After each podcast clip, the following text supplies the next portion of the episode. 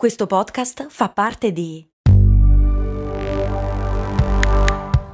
Voice Podcast Creators Company.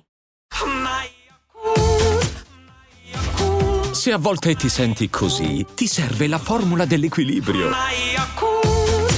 Yakult Balance, 20 miliardi di probiotici LCS più la vitamina D per ossa e muscoli. Ciao, sono Giampiero Kesten e questa è Umani molto umani, ma è per l'ultima volta all'interno di cose molto umane. Mi spiego, breve disclaimer. Siccome a un certo punto Umani molto umani è diventato grande, ho pensato di dedicargli tutto un suo canale, per cui questa è l'ultima volta che Cose molto umane ospita Umani molto umani e Umani molto umani va avanti per la sua strada, Cose molto umane va avanti per la sua strada, solo che adesso lo trovate su un altro po- è un altro podcast di base, per cui non cambia niente, solo che se lo cercate su Spotify o su qualunque altra piattaforma sareste molto molto carine e carini se cliccaste segui anche su Umani molto umani, così non vi perdete mai più una puntata. È un periodo strano per l'informazione, intendo in tutto il mondo. Abbiamo accesso a un casino di dati e allo stesso tempo abbiamo poco tempo o anche poca voglia di stare a leggere. Abbiamo in mano internet e allo stesso tempo internet è piena di fake news e di cazzate per cui bisogna saper scegliere tra quello che è vero e quello che è falso. Quelli che erano i principali giornali in questo paese a volte hanno in prima pagina più gattini e gossip che notizie vere. E in tutto questo macello chi è più giovane ha ancora meno voglia e meno accesso alle informazioni e in più ci si mette anche chi cerca di fare buona informazione sui social. Ma è possibile fare buona informazione sui social? Secondo me sì, in realtà, anche se non è mica una roba facile. E per capire meglio come funziona e come sta funzionando, ho parlato con Livia Viganò, una delle due fondatrici di Factanza, che sicuramente conoscerete, e mi sono fatto raccontare un mucchio di cose. Ma cominciamo. Io sono Giampiero Kesten, questa è Umani Molto Umani, il talk settimanale di cose molto umane, e lei è Livia Viganò di Factanza, un canale o un profilo... Aspetta, che cos'è Factanza, Livia? Umani molto, umani molto, umani molto umani. Factanza la definiamo una media company perché è vero che siamo nati su Instagram con il profilo nel 2019, però in realtà nel corso del tempo ci siamo espansi su altri social, per cui ad esempio c'è chi ci conosce per TikTok, chi ci conosce per il podcast, chi ci conosce per la newsletter. Sicuramente la nicchia più grande è quella che si è creata su Instagram perché abbiamo ormai mezzo milione di follower, però in realtà il nostro obiettivo è quello di diventare un media a 360 gradi. Mezzo milione, madonna che invidia. Però Olivia, fammi capire una cosa, voi pubblicate tutti i giorni con delle grafiche, riassumete le notizie in modo precisissimo, eccetera, e siete in pochissimi. Siamo in otto, siamo un po' pochi. Come E- fate?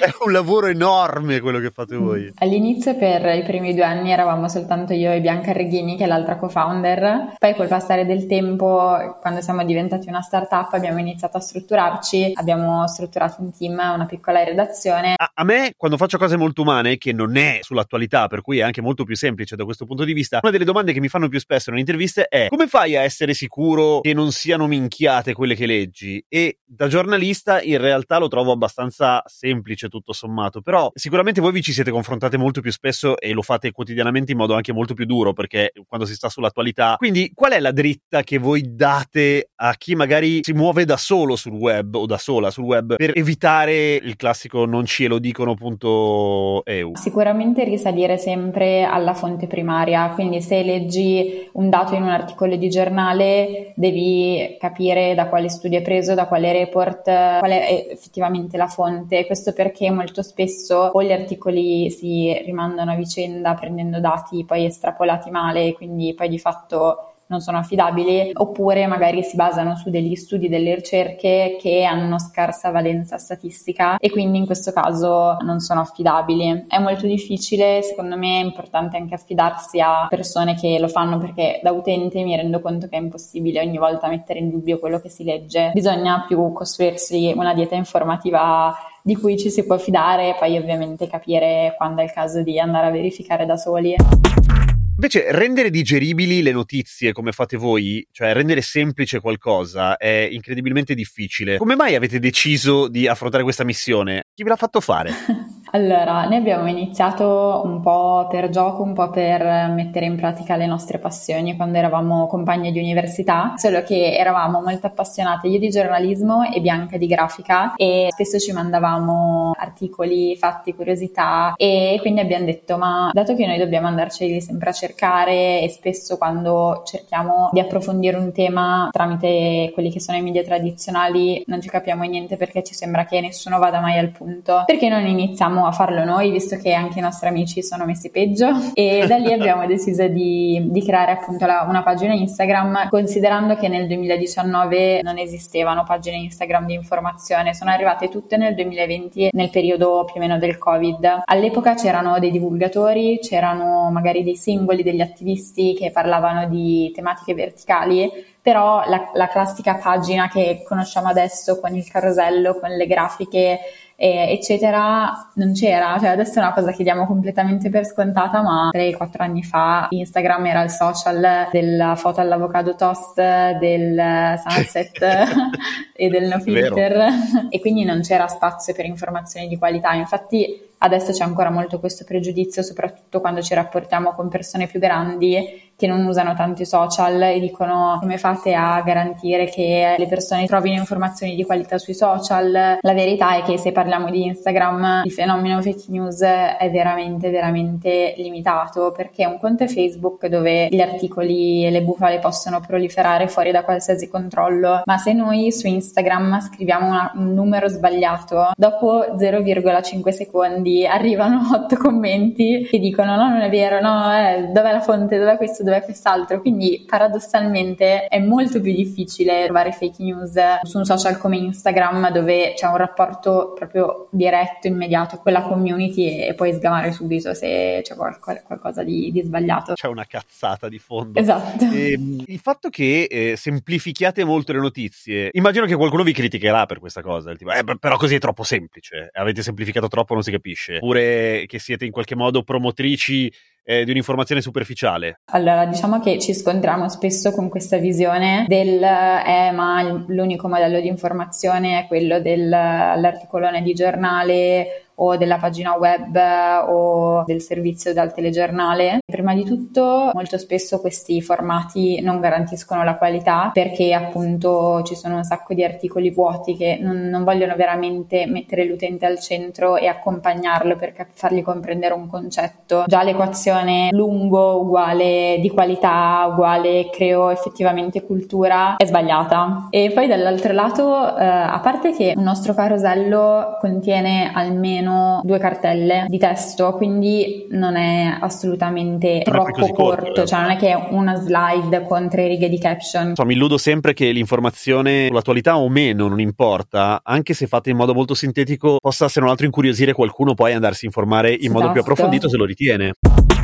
Chi è il vostro target? Tra i 18 e i 35 anni. Ah, quindi grandini, non è vero che solo i ragazzini? No, no, anche perché ah, i ragazzini su TikTok abbiamo un target molto più giovane. Mm. Su Instagram, generazione Z è il grosso del, della community, ma anche millennials. E su TikTok fate gli stessi contenuti, cioè rimbalzate gli stessi contenuti di Instagram oppure li adattate? Allora, su TikTok, dato che la presenza deve essere completamente diversa e non si possono usare le infografiche, abbiamo un volto che è quello di Matteo Cellerino che eh, tutte le mattine fa notizie in uno o due minuti, le notizie della giornata velocemente e poi ogni pomeriggio almeno un video di approfondimento su un tema che può essere ti spiego cosa sta succedendo in Iran oppure ti spiego come si va a votare o quali sono i dieci cibi del futuro che, che mangeremo quando non sarà rimasto niente sulla terra. Questo è il vostro, evidentemente il vostro lavoro, cioè ci campate. Che vita fate voi due? Allora, io e Bianca facciamo una vita sempre diversa, nel senso che noi da un lato siamo imprenditrici, quindi dobbiamo confrontarci con investitori, con clienti, con pubbliche relazioni, istituzioni, quindi eh, ci sballottiamo come delle trottole tra tutti questi call e appuntamenti vari, che ovviamente non era, cioè all'inizio non era così, non, non ci cagava nessuno, poi col passare adesso, soprattutto nell'ultimo periodo che Factanza comunque viene riconosciuto come media che sposta le, le opinioni della popolazione giovane italiana, abbiamo questa attività con quelli che si definiscono stakeholder E um, dall'altro lato ci occupiamo anche della linea editoriale del quotidiano di un media, per cui ci informiamo, stiamo connesse, cerchiamo di vedere quello che fanno gli altri, facciamo le riunioni con la redazione, decidiamo i temi, vediamo se un contenuto è prodotto bene, se c'è qualcosa da cambiare, eccetera. Vacanza la fate mai? per adesso ogni tanto ci riusciamo, non sempre, però il nostro obiettivo è crescere così tanto da appunto poter eh, staccarci poi a un certo per dei punto, periodi, sì. esatto. Va bene, ogni tanto vivere. Sì. Per quanto riguarda il livello di informazione dei giovani, come siamo messi? O meglio, cosa che sta andando storto in Italia in questo momento? Perché tu, ad esempio, prima hai fatto la battuta sul, sul, cibo del futuro, però effettivamente io ho la sensazione che per quanto riguarda la percezione del, del pericolo che, a cui stiamo andando incontro c'è ancora un casino di lavoro da fare. Cioè, sembra veramente una roba di, di pochi pazzi che urlano all'apocalisse, ma in verità è, ahimè, molto più vero di quanto vorremmo. Come mai? Ancora? Ci sono dei temi che per le nuove generazioni non solo sono scontati, ma sono temi, cioè sono i temi di cui bisogna parlare e sono quelli su cui noi cerchiamo di fare informazione che sono ad esempio tutto quello che riguarda la sostenibilità, il cambiamento climatico, la salute mentale, tutto quello che riguarda ad esempio la cultura del lavoro, sia a livello economico che a livello psicologico, culturale, il problema della produttività, il problema della performance che adesso le nuove generazioni stanno subendo tantissimo. Poi c'è tutto quello che riguarda i diritti civili, quindi l'identità. È un tema assolutamente presente che però non esce da, dalla loro bolla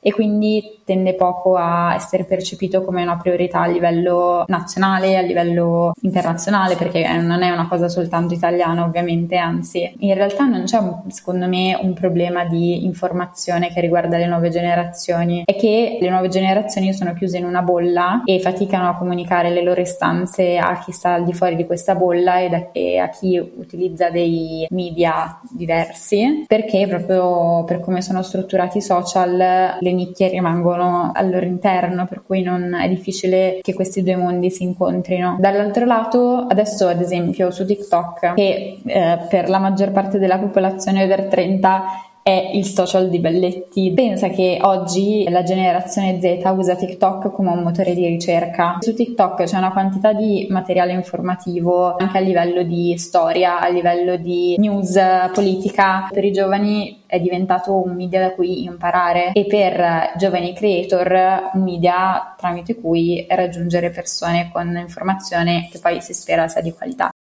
Il nostro obiettivo è quello di rendere le persone più consapevoli di quello che succede nel mondo affinché però possano avere un impatto su di esso, quindi non consapevolezza fino a se stessa, ma anche dare pers- alle persone gli strumenti per migliorare l'ecosistema in cui vivono, in cui si trovano. Grandi, continuate così. E poi il titolo Factanza ho sempre pensato che fosse una figata, nel senso che è proprio è esattamente a cavallo fra due mondi, cioè si capisce subito che cos'è. Poi non si tratta di linguaggio, è più che altro uno schema di pensiero, cioè tradurre quello che è più giovane rispetto a quello che è più vecchio è difficilissimo, per cui bella.